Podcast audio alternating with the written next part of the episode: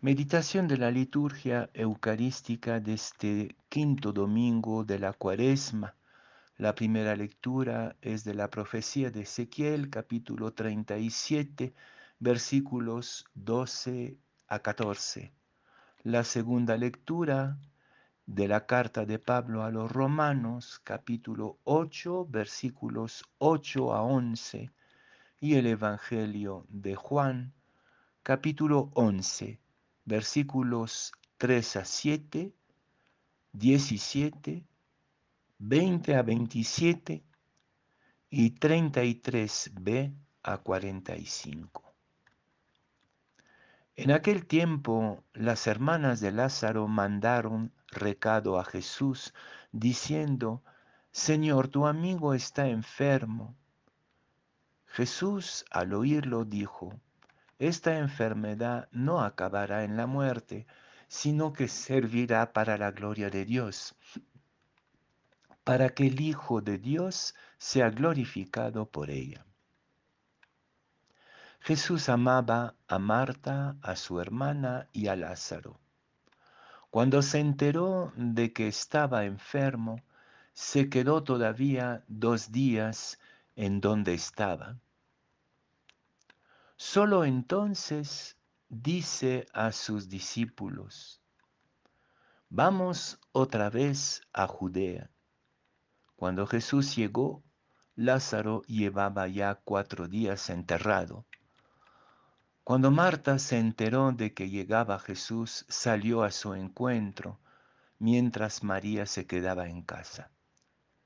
Y dijo Marta a Jesús, Señor, si hubieras estado aquí, no habría muerto mi hermano. Pero aún ahora sé que todo lo que pidas a Dios, Dios te lo concederá. Jesús le dijo, tu hermano resucitará. Marta respondió, sé que resucitará en la resurrección del último día. Jesús le dice, yo soy la resurrección y la vida. El que cree en mí, aunque haya muerto, vivirá. Y el que está vivo y cree en mí, no morirá para siempre. ¿Crees esto? Ella le contestó, sí Señor, yo creo que tú eres el Mesías, el Hijo de Dios, el que tenía que venir al mundo. Jesús sollozó y muy conmovido preguntó, ¿dónde lo han enterrado? Le contestaron, Señor, ven a verlo. Jesús se echó a llorar. Los judíos comentaban cómo lo querían.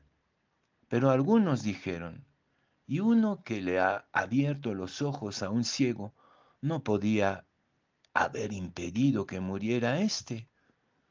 Jesús, sollozando de nuevo, llega al sepulcro.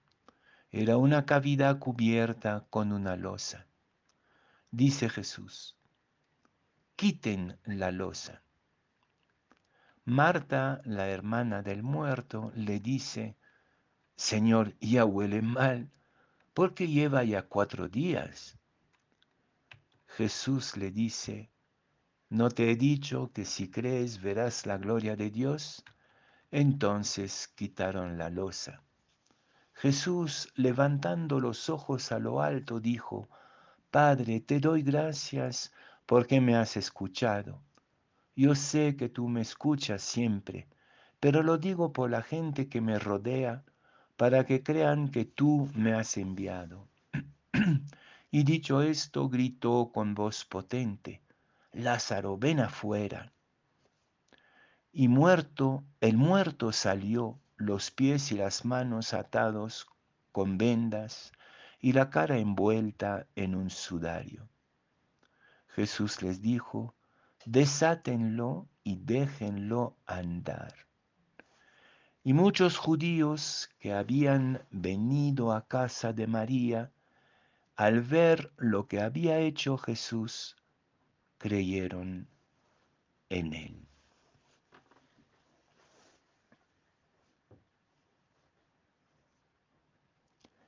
Creo en la resurrección de la carne. Proclamamos cada domingo en el credo. Pero hay que reconocer que este artículo de nuestra fe es bien problemático en este tiempo de muerte y de oscuridad, de muerte anunciada y de oscuridad que parece cada vez más densa. Es impresionante que pocos días antes de entrar en la celebración de la Semana Santa y en particular de la resurrección de Jesús, la liturgia nos confronte con esta apuesta de la resurrección de la carne, de nuestra propia resurrección. Es un poco como si Jesús no pudiera resucitar, no pudiera haber resucitado sin haber pasado también por este estrecho camino de nuestra propia mortalidad y de nuestra propia fragilidad. Es un poco como si creer en nuestra propia resurrección fuera la condición para poder acoger en la fe la resurrección de Cristo. Pero para entender este misterio, quizás tenemos que detenernos un momento sobre lo que entendemos o lo que la Biblia entiende y el propio Pablo en la segunda lectura por carne. No creemos en la resurrección de los cuerpos como si fuera una restauración de nuestros cadáveres, lo que podría ser una visión un poco infantil de nuestra fe en la resurrección de la carne. Para toda la Biblia, la carne es la dimensión de mortalidad, de fragilidad, de finitud, de contradicción, de sufrimiento de nuestra realidad humana, de nuestro misterio de criaturas humanas. Entonces, cuando decimos que creemos en la resurrección de la carne, afirmamos que la totalidad del ser humano, su fragilidad como su fuerza, su pequeñez como su grandeza, su finitud en la muerte y su infinita belleza están abrazadas definitivamente en Dios. Lo divino, lo espiritual, no está en contra de la carne y de nuestra fragilidad mortal, está dentro y es lo que intenta decirnos Pablo en la carta a los romanos. El espíritu es aquel que devuelve a toda nuestra carne todas estas dimensiones heridas, frágiles, mortales de nuestra humanidad, su verdadera dimensión divina.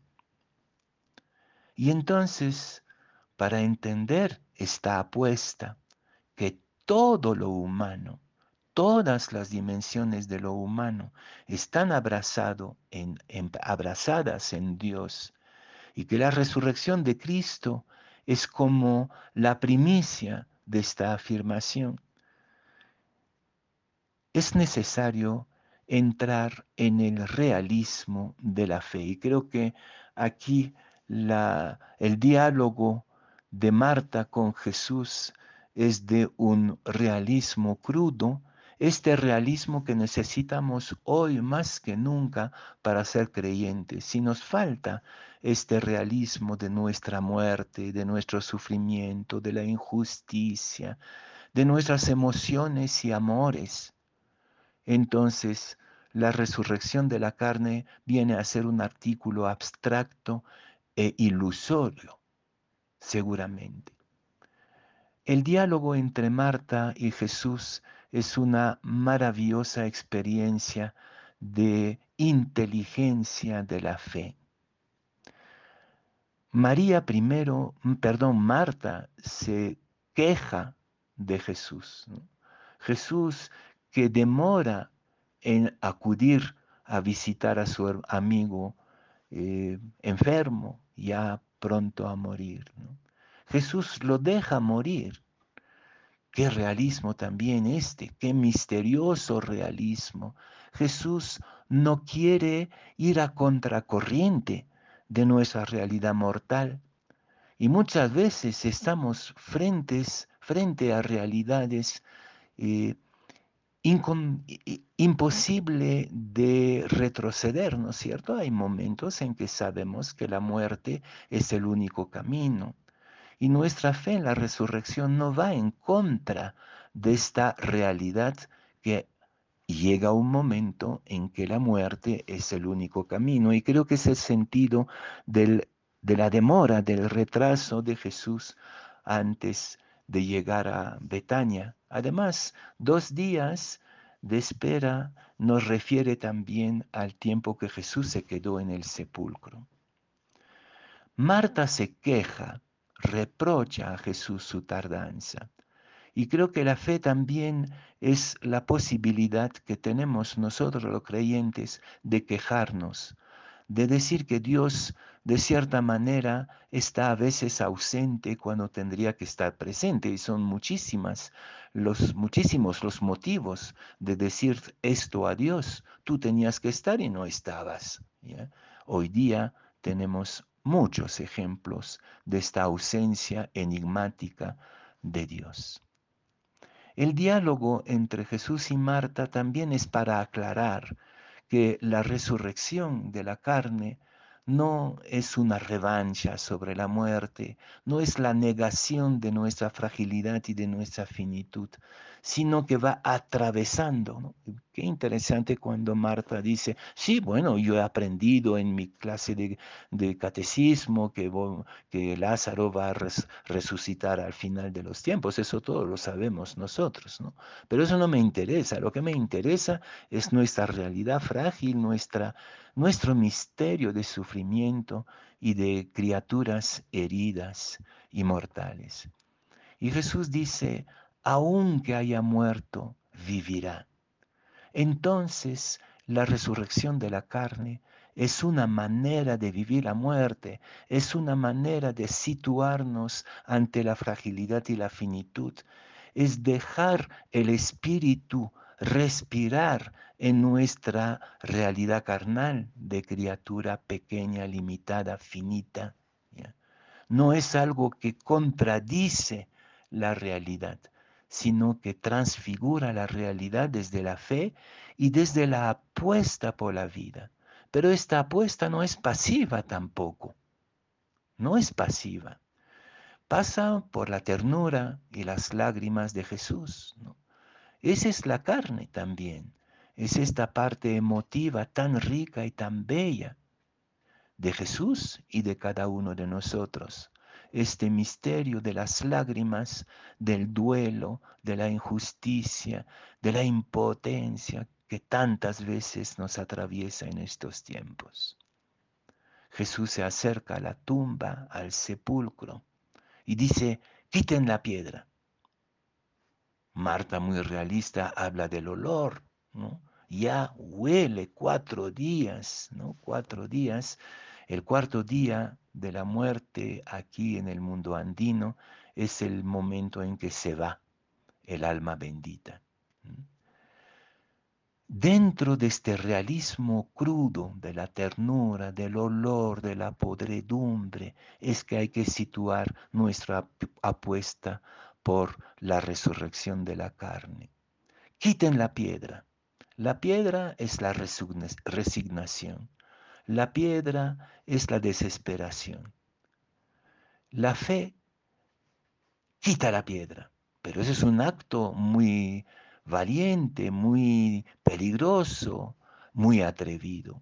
Hay que quitar la piedra de nuestros sepulcros, los sepulcros de nuestros difuntos, pero sobre todo las piedras que están manteniendo nuestros corazones y espíritus en la muerte. Hay que quitar la piedra, hay que quitarnos mutuamente la piedra. Grita Jesús y dice, sal de ahí. Nos está diciendo también a nosotros que andamos vivos como muertos Parecemos vivos, pero estamos muertos muchas veces en nuestra resignación y desesperación. Sal de ahí, Lázaro. Sal de ese hueco, tú también, yo también. Esto es la apuesta por la resurrección de la carne. Y finalmente, desátenlo. Solidaridad maravillosa. Solidaridad en salir juntos de la muerte. Desátenlo y déjenlo caminar.